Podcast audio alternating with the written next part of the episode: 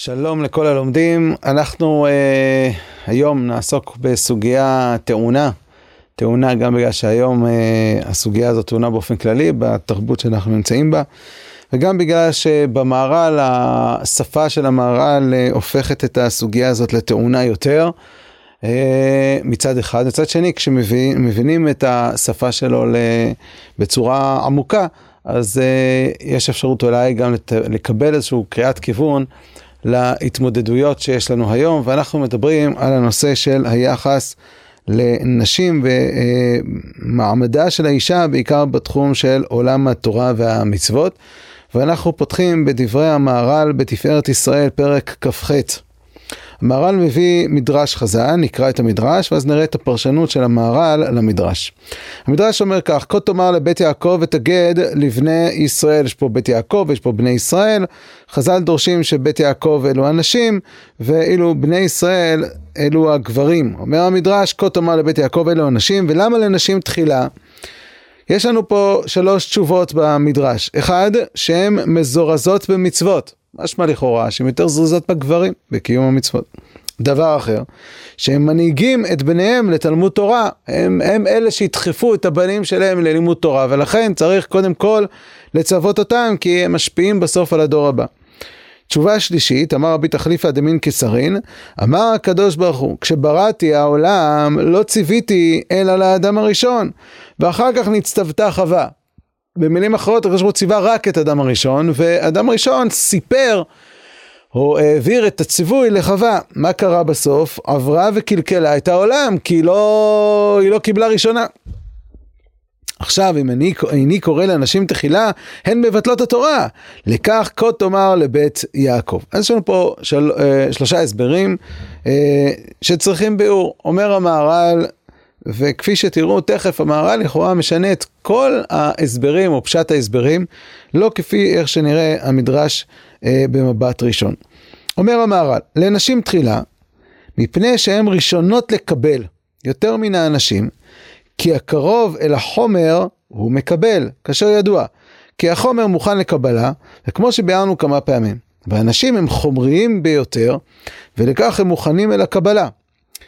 בשביל זה, סידר עניין נותן, העניין נותן, או סליחה, סדר העניין נותן, כי כאשר, כי אשר הוא ממהר לקבל, הוא יותר קודם ממי שהוא מאחר.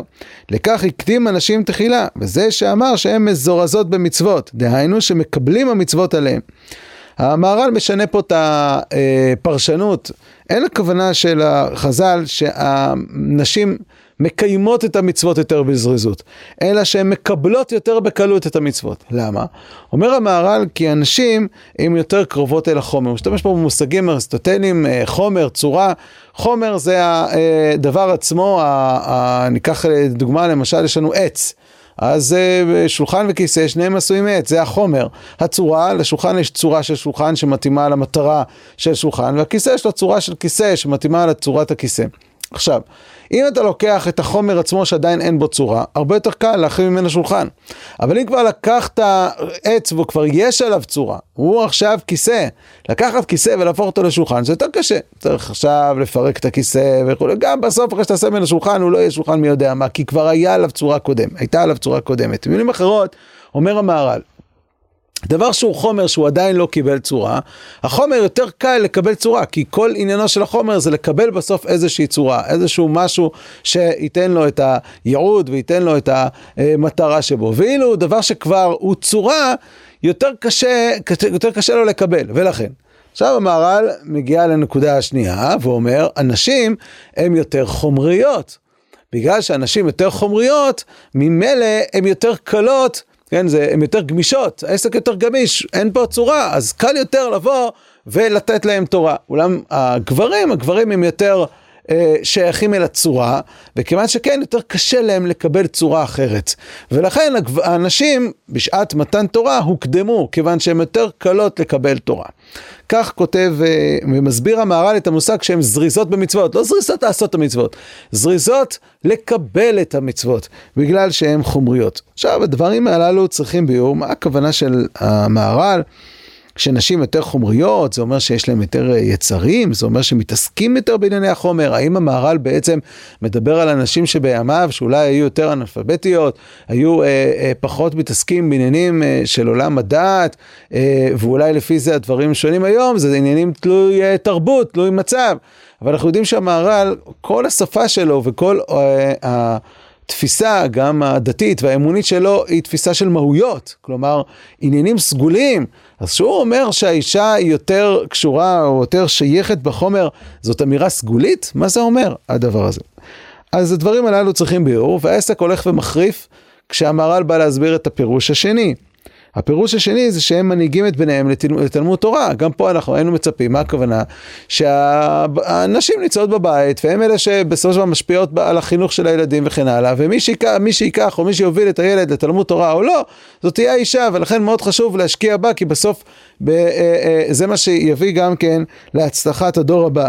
אבל המהר"ל לא מסביר ככה, אין הכוונה פה שוב פעם לאיזושהי מולכות פיזית, שהן מוליכות את הבנים ללימוד התורה, אלא דבר אחר, בשביל שאנשים הם התחלה לתורה, ואם שאינם בני תורה, הם התחלה, כלומר הכנה, הכנה לתורה, שהם מוליכים את בניהם לתורה, והרמז בזה. כי האישה הכנה לתורה, כי האישה נותנת לבן את החומר, וכאשר תיתן לו חומר טוב, יהיה בעל תורה ושכל זך. וכאשר החומר אינו טוב, אז החומר מונע אותו מן התורה והשכל. כי הרי האישה היא הכנה, מוליכתו לתורה. מביאתו על ידי הכנתה לתלמוד תורה. וכל הכנה הוא התחלה והוא קודם, לפיכך הקדים אנשים. אומר המהר"ל שהאישה נותנת בבן את החומר, את הגוף שלו, את הצד החומרי. האיש, הגבר או האבא נותן את הצורה, את התוכן. אומר המהר"ל, כיוון שהאם אדם נולד עם חומר טוב או עם חומר רע, זה משפיע בסופו של דבר על היכולת שלו ללמוד תורה או לדעת תורה ולקיים את התורה. אז לכן אנחנו משקיעים בנשים, כי הנשים מעבירות או משפיעות בבנים, שוב פעם, ההשפעה פה היא לא השפעה של האם היא תיקח אותו לתלמוד תורה או לא, אלא זו השפעה סגולית, השפעה פנימית, יצירתית, כן? הנשים משפיעות, האימהות משפיעות בבנים את הצד החומרי שהוא זה שישפיע אם בסוף הוא יצליח ללמוד תורה או שהוא לא יצליח ללמוד תורה אם יש לו חומר טוב או חומר לא טוב. אז שוב פעם המהר"ל משנה את המושג פה מהליכה חיצונית לאיזשהו אה, משהו פנימי יותר וגם פה עדיין לא ברור למה, מה זה אומר שהאישה משפיעה את החומר ב... בבן, אנחנו יודעים שגם האבא, האבא וגם האימא נותנים אה, חלקים מסוימים בבניין הגוף של, ה, של הבן של הבן ובן של הבת, זה בכלל לא משנה. אה, מה המשמעות של הדבר הזה? ודבר שני, למה החומר שנותן את האימא בבן הוא יותר חשוב בלימוד התורה מאשר תורת האב, שהאבא הוא זה שנותן לו את הצורה? גם כן לא ברור. ועכשיו הוא מגיע לפירוש של רבי חלפתא. אה, אה, סליחה, רבי תחליפה, דמין קיסרין. ורבי תחליפה אומר משהו בהקשר למה שקרה אצל אדם הראשון. שאדם הראשון נצטווה ראשון, חווה בעצם קיבלה את הציווי מאדם הראשון, וזה יצר מצב של קלקול. ועכשיו במתן תורה עושים שינוי, קודם כל אנשים תחילה. אומר המהר"ל, אמר רבי תחליפה, ראוי להקדים אנשים תחילה, וזה כי הגזרה והציווי בא מן השם יתברך אל האדם, אל האדם הראשון, המקבל. ודבר זה הוא הברית והחיבור שיש אל השם יתברך עם האדם. כלומר, כשנקודת נתינת התורה, מתן תורה, ציווי אלוהי מהאלוה אל האדם, זה נקודת החיבור של האלוה אל האדם, וזה הוא נותן לו את הרצון שלו, ובזה מתחיל גם כן אה, ההשגחה האלוקית, מתחיל הגמול, הכל מתחיל בעצם מהציווי, זה נקודת החיבור. אומר המהר"ל, מפני שהאיש הוא יותר ראוי לברית וחיבור מן הש... עם השם יתברך מאשר האישה שהיא חומרית. שוב פעם, אומר המהר"ל, האישה היא חומרית, אז היא פחות ראויה לחיבור עם הקדוש ברוך הוא. האיש הוא יותר ראוי לחיבור מהקדוש ברוך הוא מהאישה, כי הוא יותר שייך לממד של הצורה, לממד הרוחני. אין המדרגה כל כך של נקבה כמו הזכר. לפיכך נצטווה האדם תחילה.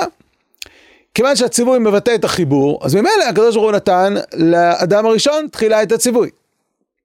כי הוא יותר קרוב אליו. לפי שמדרגתו קרובה אל השם יתברך. ומפני כך קלקלה האישה. למה היא קלקלה? כי החיבור שלה אל השם יתברך היא לא במדרגה של האיש. כיוון שהיא לא במדרגה של האיש, אז היא קלקלה תחילה, כי החיבור שלה הוא חיבור חסר, הוא חיבור רעוע יותר, רחוק יותר. אומר המהר"ל, כי האישה היא חומרית. אז למה, זה, למה, למה, למה הקדוש ברוך הוא קודם כל ציווה אותו ולא אותה? ודבר הזה דווקא היה אצל אדם הראשון. זה לא היה מקבל החיבור בשלמות, כמו שהיו מקבלים ישראל חיבור בשלמות. אומר המהר"ל, אדם הראשון לא קיבל את החיבור בשלמות. הכוונה היא שהוא קיבל רק חלק מהתורה, הוא קיבל שבע מצוות בני נוח, הוא קיבל בעצם מצוות פרטיות. כיוון שהוא קיבל רק חלק מכלל התורה, ממילא גם החיבור היה חיבור חלקי, וכשהחיבור הוא חיבור חלקי, אז הוא הולך לפי הדרגות. ולכן זה מתחיל מהאדם הראשון שהוא גבוה וממשיך הלאה אל הנמוך, כי בסופו של דבר אין פה תורה שלמה אומר המהר"ל. אבל אומר המהר"ל, ישראל שקיבלו תורה שלמה, אבל ישראל קיבלו החיבור אשר ניתנה, ניתנה להם התורה, והראיה שנתן לאדם הראשון מקצת מצוות בלבד, ולכך לא היה החיבור בשלמות, אבל ישראל שהיה להם תורה שלמה, החיבור שהיה להם שלם. כיוון שהחיבור שלם, אז להפך, הקדוש ברוך הוא מצווה את האישה תחילה במתן תורה. ודבר זה היה חיבור בשלמות, כי האישה אינה כל כך במדרגה, כאשר היא תקבל הגזרה. הרי החיבור בשלמות, דווקא בגלל שהאישה היא רחוקה מהאלוה, היא יותר חומרית, אז תורה שלמה שמתקנת את כלל המציאות, תתחיל בעצם מהנקודה הכי נמוכה שיש, ולכן היא מתחילה באישה. כל שלושת הנקודות הללו הן נקודות שבעצם המהר"ל חוזר על אותה, על אותה נקודה, שהאישה היא חומרית. בגלל שהיא חומרית, אז לכן היא קלה לקבל את המצוות, כיוון שהחומר קל לקבל צורה, לכן היא זו שנותנת את החומר בבן, וזה הדבר שמשפיע עליו, אם הוא ילמד או לא ילמד תורה, או עד כמה הוא יוכל להיות מוכן אל התורה. והיא גם זו שבחטא אדם הראשון נצטוותה אחרונה, כי התורה הזאת הייתה תורה חסרה, אז uh, היא הגיעה לפי דרגות, ואילו תורה שהיא תורה שלמה, כמו תורת ישראל שקיבלו בסיני, אז לכן uh, היא נצטוותה ראשונה, דווקא בגלל שהיא uh, רחוקה מן האלוה. כל הדברים הללו הם דברים שקשה לנו להבין מה אומר המהר"ל ומה הוא רוצה, והדברים צריכים ביאור. עוד דברים uh, שמצאנו במקום אחר, זה פרק ל"ז, שם כותב המהר"ל את העניין הזה שנשים פטורות מחלק ניכר ממצוות העשה. אומר המהר"ל, שתי קדושות יש לישראל, והן מצוות לא תעשה, המצוות עשה. קודם כל יש פה איזושהי חלוקה שבהמשך ננסה להבין אותה, אבל יש פה שתי קדושות, כלומר, מצוות תעשה ומצוות לא תעשה מטפלות בעניינים שונים, זה קדושות שונות. וקדושת מצוות עשה יותר קדושה בהם ממצוות לא תעשה, כלומר פה יש גם הדרגה. מצוות תעשה הן קדושות יותר מהמצוות הלא תעשה, כמו שפירשנו זה במקום אחר. כי לכך כל מצוות הלא, עכשיו אומר המר"ל, איך אני יודע את זה? אז דוגמה לדבר, כי כל מצוות הלא תעשה, נשים חייבות. אשר מציאות הנשים יותר נוטה אל החומר. אבל מצוות תעשה של זמן גרמה, נשים פטורות. מה אתה רואה מכאן? כיוון שכבר הסברנו, או שלא הסברנו, אבל כך אומר המהר"ל, שנשים הן חומריות יותר, הן יותר שייכות אל החומר, ואתה רואה שמצוות הלא תעשה הן שייכות אה, בנשים, כל המצוות הלא תעשה שייכות בנשים, לעומת זאת מצוות תעשה לא שייכות אה, בחלקם בנשים אלא רק בגברים, אז מכאן אתה רואה שמצוות תעשה הן קדושות יותר. לכך מצוות עשה דוחה מצוות לא תעשה, כי העשה קדוש יותר מה לא תעשה, לכן הוא דוחה אותו. והם שני קדושות שיש לישראל. גם פה הדברים צריכים כמובן ביאור, מה העניין שאנשים יותר קרובות אל החומר ואז ממילא הן חייבות רק בעלות תעשה ופטורות מחלק ניכר ממצוות תעשה שהזמן גרמן, צריך להבין. עוד דבר שמתחבר לעניין הזה זה דברי המהר"ל בפרק מ"ד. שם המהר"ל מדבר על אה, החילוק שבין זכור ושם בכלל, על החילוק שבין הדיברות הראשונות לאחרונות, בין פרשת יתרו לבין פרשת ויתחנן. יש כמה שינויים שיש בין פרשת יתרו לפרשת ויתחנן, והמהר"ל שם באריכות גדולה, לא ניכנס לזה, מדבר על נקודה שבניגוד לארבעת הספרים הראשונים, שיותר שייכים אל האלוה, ספר דברים הוא יותר כבר במדרגת המקבל, במדרגת עם ישראל. המהר"ל אומר שכל דבר שיש בו נותן ויש בו מקבל, ויש הנותן הוא, הוא אלוה, המקבל זה בני אדם, התורה היא איזושהי נקודת אמצע. עכשיו בתוך נקודת האמצע הזאת שהיא התורה, שהיא נקודת חיבור, כפי שאמרנו לפני כן, בין הקדוש ברוך הוא לבין ישראל, אז בתוך הדבר המחבר יש חלק שהוא יותר שייך לחלק העליון ויש חלק שהוא יותר שייך לחלק התחתון. אז ארבעת הספרים הראשונים הם ספרים ששייכים יותר אל האלוה, אומר המהר"ל, וזה יוסבר שם. ולעומת זאת ספר דברים הוא ספר ויש הרבה ביטויים לדבר הזה, ספר משנה תורה שהוא יותר, יותר שייך אל המקבל, ולכן הוא גם נפתח בדברי משה, אלה הדברים שדיבר משה אל כל ישראל. וזה, התורה הזאת נקראת באר את התורה, למעשה ספר דברים הוא סוג של ביאור לחזרה, משנה, סוג של חצי תורה שבעל פה, מעין תורה שבכתב שהיא כבר קרובה מאוד לתורה שבעל פה, אה, זהו ספר דברים. טוב, עד כאן בסדר. אומר המהר"ל, עכשיו תבין למה בדיבות הראשונות שבפרשת יתרו כתוב זכור את יום השבת לקדשו. ואילו בספר דברים כתוב שמור. שוב פעם, זכור זאת מצוות תעשה, שאנחנו מצווים לקדש את השבת, ואילו אה, שמור זה מצוות הלא תעשה, שאנחנו נדרשים שלא לעשות מלאכה. וכאשר תבין דברים אלו, אשר אמרנו, שזכור רומז למעלת השבת, שהיא יותר גבוהה מימות החול, כי אתה מקדש את השבת בדברים, ואילו שמור זה לא מלמד שהשבת יותר קדושה מימות החול, כי זה שאתה לא עושה מלאכה, יש הרבה בטלנים בשוק שגם כן לא עושים מלאכה גם בימות החול. אז בשמור לא ניכר קדושת השבת, כן? תוכל להבין למה בדיברות ראשונות כתיב זכור, ובדיברות שניות שמור, ולא להפך, ההפך. וזה כי לפי מה שפירשנו, מה שפירשנו למעלה, כי משנה תורה קרובה אל המקבל, הם ישראל. ואילו שאר התורה, כן, הספרים הללו קרובים הדברים אל השם יתברך. לכך מצוות, מצוות עשה שיש להם מעלה גדולה יותר, כמו שאמרנו לפני כן, מצוות עשה הן יותר, יותר קדושות, אז ממילא הם קרובים אל השם יתברך. לכן, ב, כשיש לנו שבת, ובשבת יש בה שני צדדים, הצד היותר גבוה של השבת, זאת מצוות תעשה, יבוא בפרשת יתרו, ואילו הצד היותר נמוך של השבת, יותר החומרי, יבוא דווקא בספר דברים. ומצוות לא תעשה קרובים אל המקבל, ודבר זה ידוע. ולכך, עכשיו עוד פעם אומר המהר"ן, אף שאנשים חייבות במצוות לא תעשה, אבל במצוות עשה, אין נשים חייבות בכולם, והבן זה. הדבר הזה הוא קשה, כי דווקא על שמור וזכור, הגמרא בשבועות לומדת השוואה בין הגברים לנשים. דווקא על הסיפור של שמור וזכור, חז"ל אומרים שמור וזכור בדיבור אחד נאמו, מה שאין יכול הפה לדבר ומה שאין האוזן יכולה לשמוע, כדרב עדה בר אבא. דאמר רב עדה בר אבא, נשים חייבות בקידוש היום דבר תורה. למה הן חייבות? הרי זה מצוות עשה של זמן גרמה. דאמר קרא שמור וזכור, מכל שישנו בשמירה ישנו בזכירה, אינה שהואיל ויתנו בשמירה יתנו בזכירה. דווקא השבת מלמדת על איזה מין השוואה בין הנשים לבין הגברים, ונשים שייכות גם במצוות תעשה שיש בשבת. כי כל שישנו בשמירה ישנו בזכירה. והמהר"ל השתמש בשמור והזכור כדי לבטא את ההבדלה שבין העשה ללא תעשה ובין הנשים לבין הגברים. טוב, אז יש לנו פה הרבה קושיות וחוסר הבנה מוחלט בדברים של המהר"ל, ובואו ננסה להבין את הדברים. כדי להבין את הדברים אנחנו רוצים לחזור הרבה אחורה לפרק ד' ולהבין את המבנה של התורה והמצוות, יותר נכון אפילו את מבנה האדם, ומה תפקיד התורה או תפקיד המצוות באדם. אומר המהר"ל בפרק ד' דע, כאשר רצה השם יתברך לזכות את האדם שיקנה הנצחיות על ידי המצוות האלוהיות, אי אפשר שיקנה אותו, כלומר את הנצחיות, אלא רק על ידי שני מיני מצוות, כמו שראינו גם לפני כן בפרק ל"ז, שיש שתי קדושות לישראל, מצוות לא תעשה ומצוות עשה, שני מיני מצוות. החלק האחד, שלא יהיה משנה את מציאותו אשר נברא עליו.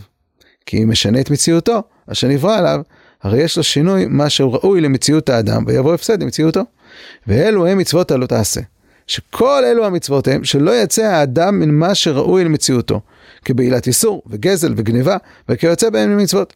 אף כי אנחנו לא נדע טעם המצוות, מכל מקום נדע, ש... נדע בהם שכל מצוות לא תעשה מציאה מן היושר המציאות, אין לו המציאות הגשמית, אבל יש סדר של העולם העליון, אדם שרוצה להיות תואם את הסדר של העולם העליון והוא נמצא בעולם גשמי, שהעולם הגשמי הסדר שלו הוא שונה, בעולם הגשמי כשאתה חוטף אז יש לך יותר, בעולם העליון כשאתה חוטף אתה נחסר מן הברכה, אז הסדר של העולם הגשמי הוא שתגנוב, הסדר של העולם העליון הוא לא תגנוב. אתה, אם אתה רוצה לשמור על הסדר של העולם הגופני כדי שתהיה שייך לעולם הרוחני ולא תצא מן הסדר, מן היושר של המציאות אה, אה, האלוהית, אתה חייב מצוות לא תעשה שהם ישמרו על הסדר של המציאות הגופנית שבה אתה נמצא. זה החלק הראשון של מצוות הלא תעשה שבאות לשמור על הסדר. מה באות המצוות תעשה? החלק השני הם מצוות תעשה, שכבר אמרנו, כי אין האדם במדרגתו האחרונה האלוהית. האדם קיבל נשמה, אבל היא רק אה, נמצאת במציאות פוטנציאלית וצריכה להוציא את עצמה מהכוח אל הפועל. זה כמו לצורך העניין איזשהו חיבור לחשמל שקיבלת עם מנורה שכרגע לא מהירה, אבל אתה צריך לבנות את כל המבנה כדי שהמנורה הזאת תאיר ושהיא תאיר טוב, כן? אז אתה צריך לפתוח עוד ועוד ועוד ולהעצים עוד ועוד את האור שלה, וזאת עבודה גדולה שבאה לידי ביטוי במצוות העשה. שמטרתם להאיר את הארת הנשמה, להוציא את הכוחות הנשמתיים האלוהים שבאדם מהכוח אל הפועל. כן האדם במדרגתו האחרונה האלוהית כאילו בכוח, וכאילו הוא בכוח בלבד, וצריך שיקנה השלמות בפועל על ידי המצוות האלוהיות. כמו שהתברר לך למעלה בפרקים הקודמים, שאף אם האדם קונה העולם הזה הטבעי החומרי, לא קנה העולם הבא שאינו גשמי, כי אם על ידי פעולות אלוהיות, אבל האדם יזכה לעולם הנבדל. עכשיו אם האדם יקיים רק את המצוות לא תעשה, זה אומר שהגוף שלו לא מפריע לנשמה. זה אומר שיש לו התאמה לסדר האלוקי, אבל הוא לא קיבל שום מעלה אלוהית. איך הוא יזכה לעולם הבא?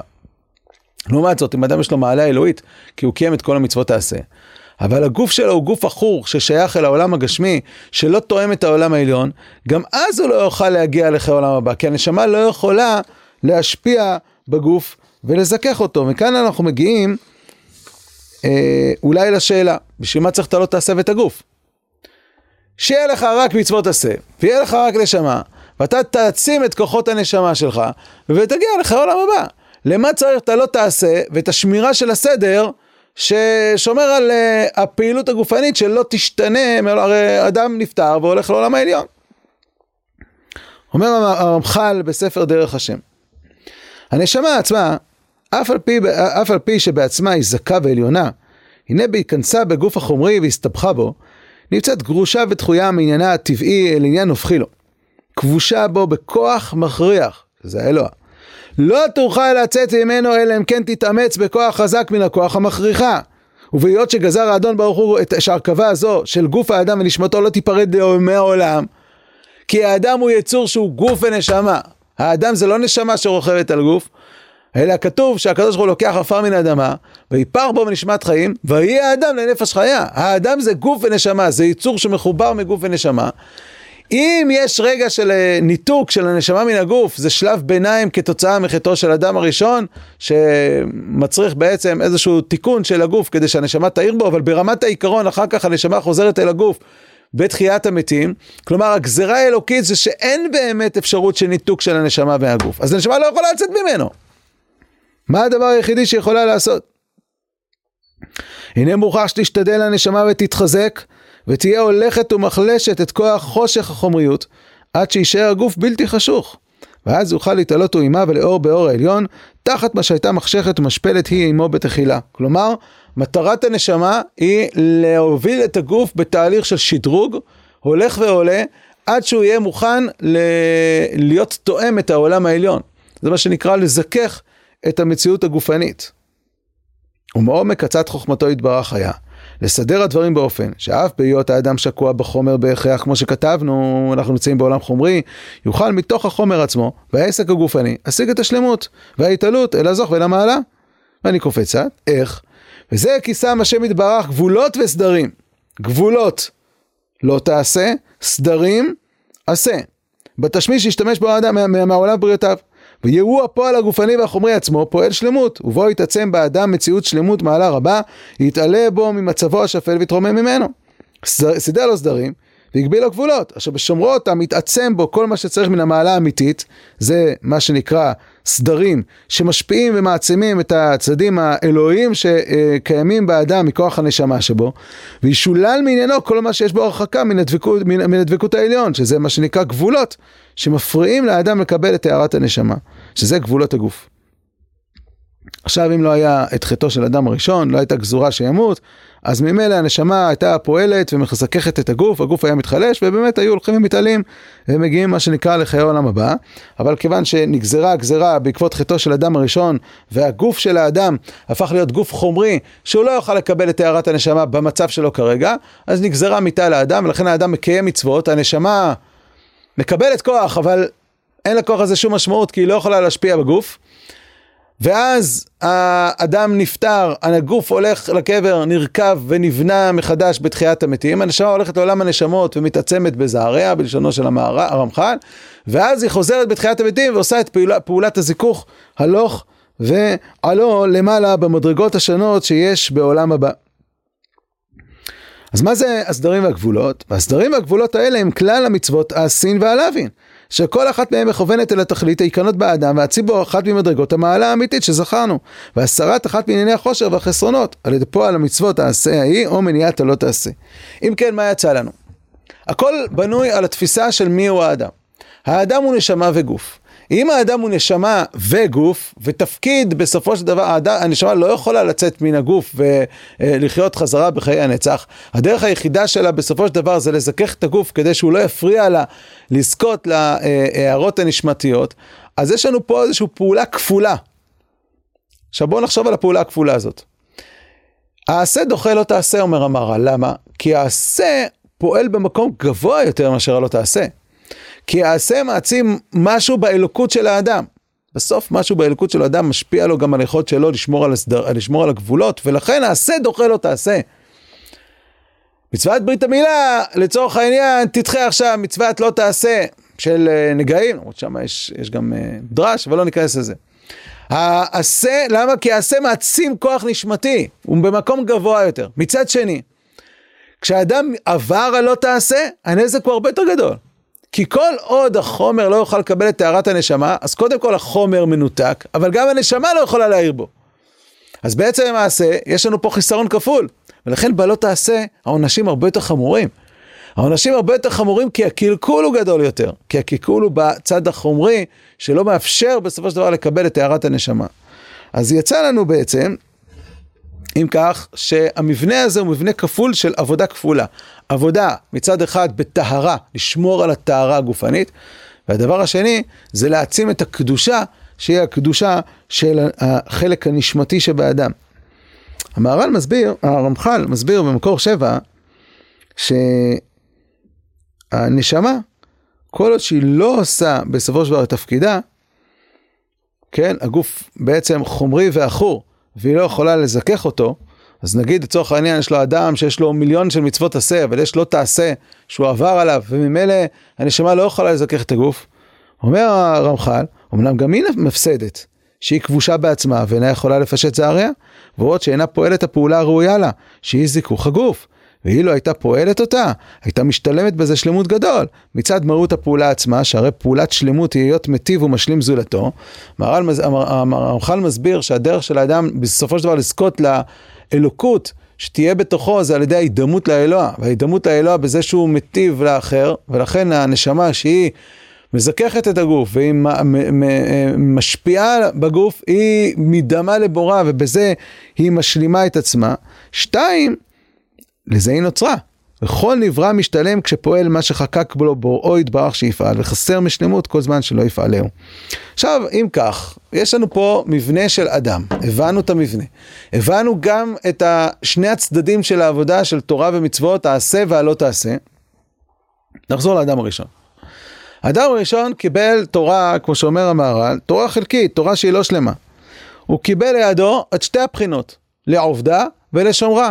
מכל עץ הגן אכול תאכל, מצוות עשה, ופרי העץ אשר בתוך הגן לא תאכל ממנו, לא תעשה. אבל הוא קיבל את שני העבודות. היה אשתו, מה שנקרא עזר כנגדו, לא קיבלה כלום. ברגע שהיא לא קיבלה כלום, התוצאה הייתה בסופו של דבר שכל העסק נפל. למה כל העסק נפל? כי אין חלוקת תפקידים. כאשר אתה בעצם, אה, יש כוח אחד שמנסה לפעול בשתי המק... הנקודות, וכוח שני שלא פועל בשום מקום, התוצאה היא בסוף שהכל קורס. אם אתה רוצה שהתורה תהיה תורה שלמה, כלומר שהיא תיצור מצב של תיקון כללי בעולם, אתה חייב שיהיו שתי קבוצות, שאחד יעבוד יותר על הצד האחד, והשני יותר יעבוד על הצד האחר. או במילים אחרות, כמו בגוף של האדם, שגוף שבאמת מורכב, בניגוד לכל מיני אה, תא, תאים כאלו מאוד מאוד פרימיטיביים, שכל תא הוא אותו דבר כמו התא השני, כשאתה רוצה אורגניזם, אורגניזם מורכב זה אורגניזם שיש איברים שונים, שכל אחד עושה תפקיד אחר, ואף על פי כן, בסוף יש פה אורגניזם אחד שממילא, אם הלב מתפקד כלב והמוח מתפקד כמוח, אז יש פה אדם אחד שלם שהכל עובד כמו שצריך.